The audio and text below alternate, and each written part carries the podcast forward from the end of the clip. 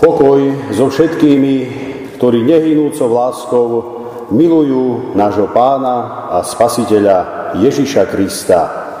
Amen. Milí priatelia z úcty, naproti slovám z písma svätého povstante a počujte Božie slovo, ktoré budem čítať zo starej zmluvy, z druhej knihy kronickej, z 34. kapitoly, z veršov 29 až 33 takto. Kráľ dal zvolať všetkých starších Judska a Jeruzalema. Na to vystúpil do hospodinovho domu kráľ i všetci muži Judska, i obyvatelia Jeruzalema, kňazi, leviti a všetok ľud bez ohľadu na postavenie. Prečítal pred nimi nahlas všetky slova knihy zmluvy, nájdenej v hospodinovom dome. Potom si kráľ stál na svoje miesto a uzavrel pred hospodinom zmluvu, že budú nasledovať hospodina a zachovávať jeho prikázania, svedectva a ustanovenia bez výhrad, celou bytosťou a plniť slova zmluvy zapísané v tejto knihe. Zaviazal k tomu všetkých, čo boli v Jeruzaleme a na Benjamínovom území Obyvatelia Jeruzalema konali podľa zmluvy Boha, Boha svojich otcov. Joziáš odstránil všetky ohavnosti zo všetkých krajov, čo patrili Izraelitom a všetkým, čo bývajú v Izraeli, uložil povinnosť slúžiť hospodinovi svojmu Bohu. Kým žil, neodklonili sa od hospodina, Boha svojich otcov. Amen. Toľko je slov z písma svätého.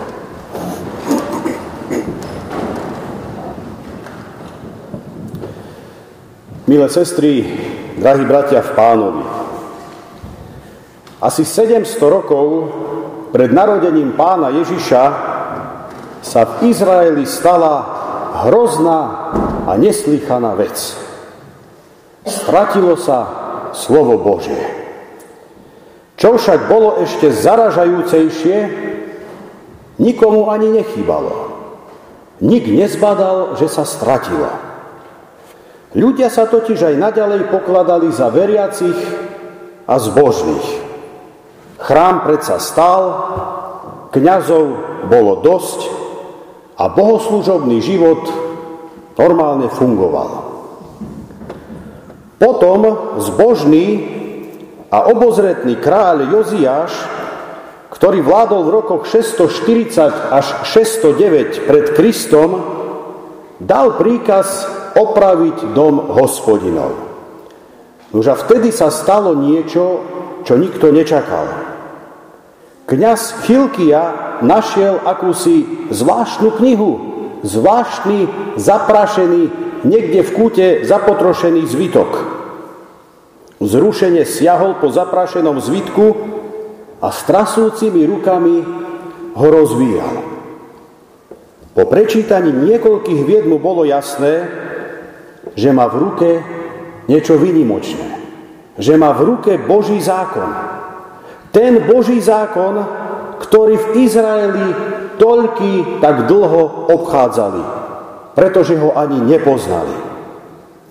Hneď mu bolo jasné aj to, čo ľudu po toľké roky chýbalo. Chilkia odovzdal knihu kancelárovi Šáfanovi a ten ju zaniesol pred kráľa a čítal z nej. Kráľ sa jednak potešil v zácnej knihe, no v zápäti sa aj zarmútil, keď si uvedomil, že jeho ľud nežije ani zďaleka podľa Božieho zákona, lebo ho ani nepozná. A tak si na znak smutku roztrhol svoj plášť. To vtedy bolo také gesto ľutosti, gesto určitého až pohoršenia a gesto pokánia. Toto, čo som doteraz povedal, priatelia, je akési také rýchle zhrnutie časti nášho prečítaného textu, aby ste sa dostali do toho kontextu, v akom sa všetko toto, čo som čítal, odohralo. No a teraz nasleduje to, a nad tým sa chceme spolu zamyslieť, čo vlastne urobil kráľ Joziáš po nájdení knihy Božieho zákona. Poprvé, predovšetkým zhromaždil, citujem, všetok ľud, od najväčšieho po najmenšieho. A verejne prečítal všetky slova knihy, zmluvy, nájdenej v dome hospodinovom. Inými slovami, po našom povedané, sprístupnil slovo Božie. Dnes by sme možno povedali, že ho zviditeľnil, zverejnil. Povedané Facebookovou rečou šeroval, zdieľal. To znamená, slovo Božie už prestalo byť niečím neznámym. Všetci mali možnosť poznať ho, všetci mali možnosť počuť ho. Po druhé, pravdu však nestačí len počuť. Pravdu nestačí len poznať a sprístupniť. Možno ešte oveľa viac dôležitejšie je podľa tejto pravdy aj konať a žiť v tejto pravde. A práve toto urobil kráľ Joziáš, keď opäť citujem uzavrel pred hospodinom zmluvu, že budú nasledovať hospodina, že budú zachovávať jeho prikázania, svedectvá a ustanovenia celým srdcom, celou dušou, to znamená celou svojou bytosťou, aby tak splnili slova zmluvy poznačené v tejto knihe. Naozaj, ako sme mohli z prečítaných slov počuť, neostalo len pri nejakom prázdnom alebo pri nejakom lacnom sľube, ktorých i dnes veľakrát sa napočúvame dosť veľa, ale, citujem, obyvateľe Jeruzalema sa riadili zmluvou Boha, Boha svojich otcov. Možno len tak na okraj si dovolím povedať, že je to jeden z mála takých svetlých momentov, jeden z mála takých svetlých okamžikov v ľude Božom, kedy Izraelci boli svojmu Bohu verní.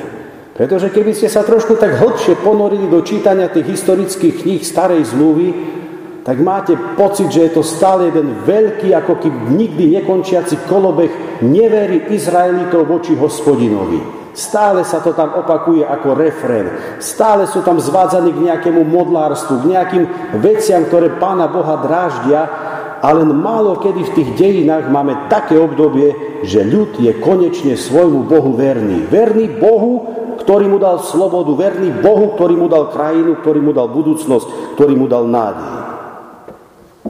Tretia vec, ktorú kráľ Joziáš urobil, bolo odstránenie modiel. Zrušil každú modloslúžbu, lebo kniha zákona to zakazovala. A viac o tom nedebatovali. Kniha zákona to zakazovala. Inak povedané, pán Boh si to neprial. A preto v tom nemienili pokračovať ani, ani oni. Tieto opatrenia kráľa Joziáša v teológii zvykneme nazývať ako Joziášova alebo Joziášovská reforma. Reforma pritom značí obnovenie, pretvorenie niečoho, čo je tu teraz a zlepšenie toho, čo je teraz. To je reforma. Kráľ Joziáš tak v podstate obnovil a pretvoril náboženský život svojho ľudu, ale nie podľa svojho uváženia alebo podľa nejakých svojich predstav, ale podľa knihy Božieho zákona, ktorá sa našla pri oprave chrámu. Možno, že to bolo náhodné nájdenie tejto knihy, ale berme to tak, že Pán Boh si to určite prijal, aby ten zvytok nájdený bol a preto sa aj našiel. Bratia a sestry, v každom prípade ľud Boží nestratil slovo Božie len v dobe kráľa Joziáša. Nie len ľudu starej zmluvy sa prihodilo to, že stratili slovo Božie. Žiaľ, aj počas dejín kresťanskej církvy sa toto slovo nie jeden raz stratilo. V prípade církvy sa však už jedná možno o väčšiu škodu, o väčšie zlo, Lebo nejde len o stratu zákona a prorokov, ale jedná sa už aj o stratu evanielia, teda tej dobrej zvesti o Božej láske voči hriešnikovi. Jedná sa o stratu dobrej zvesti o tom, čo vždy v konfiteore citujeme, respektíve ja to zakončujem, že Boh tak miloval svet, že dal svojho syna, aby nikto nezahynul, ale kto v Neho verí, aby mal väčší život. Žiaľ, takto sa tomu stalo aj v stredovekej církvi, aj vtedy slovo Božie upadlo do zabudnutia. No Pán Boh, tak ako v čase kráľa Joziáša, i v čase stredoveku sa postaral o to, aby sa jeho slovo nestratilo. Aby neupadlo do definitívneho zabudnutia. A tak pred vyše 500 rokmi sa narodil muž, ktorý pre stredovekú církev, ale i pre nás dnes našiel a znovu objavil písmo svete. Bol to doktor Martin Luther. Dnes si pripomíname, že 31. októbra v roku 1517 sa začalo dielo reformácie. Reformácia církvy, ktorá s radosťou ohlasovala to isté, čo jeruzalemský kňaz Chilkia. Našiel som slovo Božie. Aj reformácia našla to, na čo ľudia zabudli. Našla to, čo ľudia už nepoznali. A preto podľa toho ani nežili, lebo podľa toho žiť ani nemohli, lebo ani nevedeli, ako žiť majú. Verte mi, keď som sa tam pred troma rokmi dostal, čo som si vždy nejakým spôsobom prijal, v tých miestach niekedy byť, mal som naozaj taký hrejvý pocit pri srdci, vďačnosť za všetkých týchto našich velikánov, ktorých si dnes tak naozaj s láskou a hrdosťou pripomíname, myslíme na nich a naozaj to všetko by nás malo predovšetkým povznášať k tomu, aby sme takouto hrdosťou, ale zároveň bázňou pred Pánom Bohom slovo Božie šírili a nehanbili sa zaň. Pretože našich predkov to stalo veľké úsilie. Keby ste si a hrozilo, boli ohrození na živote. Keby ste si prečítali aspoň jeden Luterov životopis, nebolo to vtedy jednoduché. Keď potom, čo v roku 1521 vo Wormse mal stiahnuť všetky svoje výpovede, povedal, tu stojím, inak nemôžem, nech mi Pán Boh pomáha. Keď ma presvedčíte z písma, tak to stiahnem, ale nepresvedčili ste ma. Nemôžem ísť proti sebe, proti vlastnému svedomiu. Musel byť unesený, skrývaný a tak ďalej, pretože opozícia bola veľká, zvlášť keď pápež na neho vydal kliatbu a to znamená, že hoci kto ho beztrestne mohol zabiť, ako poviem, ešte by ho aj pochválili, že tak spravil. A napriek tomu im to slovo Bože stálo za to, aby takto dokázali riskovať. O to je smutnejšie, keď sa toho slova my dnes tak veľakrát ľahko vzdávame, deformujeme ho rôznymi liberálnymi výkladmi, chceme si z neho vyčítať a obhájiť všetko možné a potom to v tej církvi aj tak vyzerá. Čo teda Luther spravil? Aj Luther urobil to, čo svojho času kráľ Joziáš. Sprístupnil slovo Božie všetkým, Nechcem povedať, že by dovtedy Božie slovo neexistovalo, ale bolo prístupné len určitým skupinám obyvateľstva.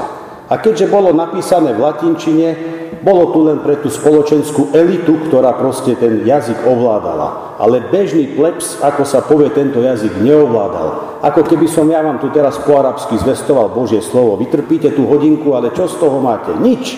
Ani oni z toho nič nemali. A tak Luther začal tým, že preložil Bibliu do reči ľudu, z ktorého pochádzal, do nemeckého jazyka. Tak v podstate položil základy spisovnej Nemčiny. A po príklade Luterovom bola prekladaná Biblia do ďalších národných európskych jazykov. A tak ani dnes, priatelia, už nik nemôže povedať, že by mu bolo slovo Bože neprístupné a nezrozumiteľné. Dnes si ho každý z vás môže ako apku stiahnuť zadarmo do mobilu a mať ho tam. Ešte aj romským žiakom poviem, kliknite si na www.biblia.sk, máte tam ešte aj romský preklad novej zmluvy, teda nie celej Biblie, ale aspoň tej novej zmluvy. Ale to by museli vedieť spisovnú romčinu, a oni to nevedia, ale to je druhá vec. Ale je to tam, proste každý k tomu má prístup. po druhé, ani reformácia nezostala len pri spoznaní pravdy Božieho slova. ale snažila sa ju uplatňovať v církevnom, konkrétnom církevnom, spoločenskom a bohoslužobnom živote. Dá sa povedať, že všetky snahy reformátorov boli vedené snahou poznanú biblickú pravdu v cirkvi aj prakticky a aktívne uplatniť. Pretože samotná teória je síce krásna vec, ale pokiaľ sa nedá využiť v praxi, nestojí to za veľa. Aspoň počase to ja tak vnímam, keď chodím na teologické konferencie. Keď si z toho viem dať čo do praxi, dobre, to bola dobrá konferencia. Pokiaľ sme tam, nechcem to tak povedať, hnusne mlatili prázdnu slamu a rozprávali o nejakých nebeských výšinách, ale tu v praxi sa to nedá využiť, tak mi to tak veľmi nepomohlo.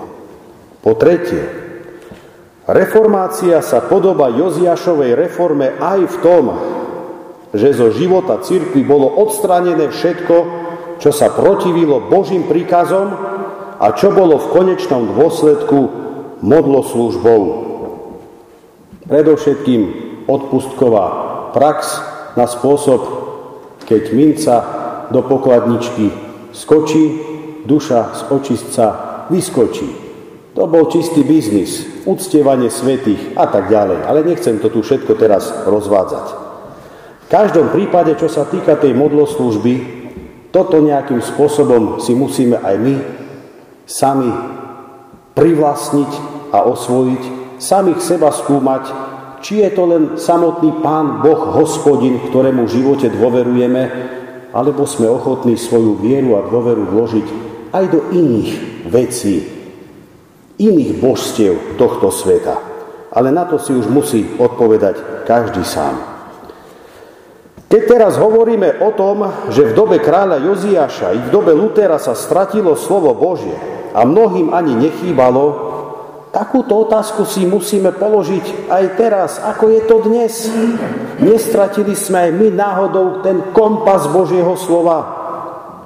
Ten, kto nechcel stratiť slovo Božie a ten, kto nechcel zabudnúť na Božie prikázania, nemusel tak urobiť ani napríklad počas obdobia komunizmu, lebo napriek všetkému boli chrámy otvorené. Biblia bola dostupná v Slovenčine. Ale mnohí sa z rôznych dôvodov odvrátili od prameňa živej vody. A dnes niečo podobné hrozí takisto. A síce kvôli ľahostajnosti, vlažnosti, liberálnemu vplyvu, ako včera kolega na Facebooku píše, že Chrán Boh povedať, že on nemá v úcte nejakým spôsobom americký sviatok Halloween, lebo je kresťana, on to takto neprežíva, ako to je dačo cudzie pre nás, to tu prišlo, my sme toto nikdy takto neriešili. Akože keby povedal to len preto, že to má naštudované z religionistiky a z filozofie, tak by ľudia prikývali, no tak máš na to svoj názor, máš na to právo, len chráň Boh povedať, že nepríjmam to preto, lebo som kresťan, a to s kresťanstvom nemá nič. Dnes je takto kresťanstvo ohrozené v tejto spoločnosti. Chráň Boh povedať, že ste kresťan, kresťanskej krajine, lebo mnohým ste na smiech a na pohoršenie. To znamená, i dnes máme voči našim blížnym vážnu úlohu priviesť ich späť k čerstvému prameňu Božieho slova. Ale túto úlohu môžeme zvládnuť iba vtedy, ak slovo Božie bude predovšetkým pre nás každodenným pokrmom. Otázky preto znejú takto. Chcem byť snať ja Božím služobníkom bez znalosti Božieho slova. Chcem byť snať kazateľom slova bez vždy hĺbšieho a hĺbšieho vnikania do jeho tajomstiev. Je v nás presvedčenie, že Biblii je slovo, ktoré má moc spasiť naše duše. Sme presvedčení, že v Kristovi, o ktorom písmo svete svedčí, sú ukryté všetky poklady múdrosti a poznania. Túžime potom, milí priatelia, aby naša církev ožila, aby v nej bola viditeľná duchovná obnova. Vždy každé nové vedenie, ktoré sa do církvy dostane, potom to túži, o tomto hovorí. Nebuďme netrpezliví, keď sa možno výsledky nedostavujú zo dňa na deň. Dbajme však o to, aby sa v našej církvi, okrem pravdy, spoznanej z Božieho slova, nemohlo uplatniť a udomácniť nič cudzie. Ani karierizmus, ani prospechárstvo, ani sebectvo, ani zištné kadiaké dôvody, o ktorých my v cirkevných zboroch veľakrát nemáme ani šajnu. V dobe Joziašovej i v dobe Luterovej bolo treba zo života Božieho ľudu odstrániť rôzne druhy modlárstva. Aj my dobre urobíme, ak sa obzrieme, či medzi nami neprekvíta nejaký druh modloslúžby, červených nitiek, ochranných kamienkov, kadečoho. Dobre spravíme, ak zboríme to, čo som povedal. Lakomstvo, karierizmus, namyslenosť, píchu. Toto nemá čo v cirkvi robiť. V deň pamiatky reformácie preto ďakujme Pánu Bohu, že On sám sa stará, aby Jeho slovo nepadlo do zabudnutia. Nečaká za nami, že sa my postaráme. On sa stará. Ďakujme Mu, že nás i dnes stále ešte oslovuje svojim slovom, pokiaľ sme čo len trošku otvorení a chceme sa dať osloviť. Prosme Ho, aby nás zachoval pri Jeho slove, ktoré má moc spasiť i naše duše. Amen. Takto sa v tejto chvíli pomodlíme. Všemohúci, väčší Bože, náš Otče, v pamätný deň obnovenia církvy Ti ďakujeme, že si svojim slovom skrze Ducha Svetého z ľudí tejto zeme zhromaždil svoju svetú kresťanskú církev a stále ju zachovávaš. Ďakujeme Ti za milosť, ktorou si osvietil našich reformačných otcov, aby vyniesli na svetlo poklad Tvojho Evanielia. Bože Otče, prosíme, posilňuj a zhromažďuj svoj ľud okolo slova sviatosti. Daj, aby Tvoje Evanielium zasiahlo celý svet a vzbudilo v ľuďoch živú vieru. Pouzbuď nás k pravej zbožnosti, aby sme poznali vzácnosť a bohatstvo dedictva reformácie, Vďační ti boli za toto dedičstvo a verne sa ho pridržali. Dávaj nám, prosíme, verných pastierov a posilňuj ich svojou mocou. Daj, aby v našich rodinách a domácnostiach vládla kresťanská súdržnosť, pevnosť a istota. Urob i z nášho cirkevného zboru pevný príbytok, v ktorom sa radi stretávame, pri modlitbe, pri práci, v spoločenstve. Posilňuj medzi nami a v celom kresťanstve jednotu ducha vo zväzku pokoja. Príď prosíme k našim chorým, smutiacím, osamelým. Potež a posilňuj ich svojou potechou. Posielaj nás k tým, ktorí potrebujú naše spoločenstvo a našu starostlivosť. Sprevádzaj nás svojou milosťou v celom našom živote.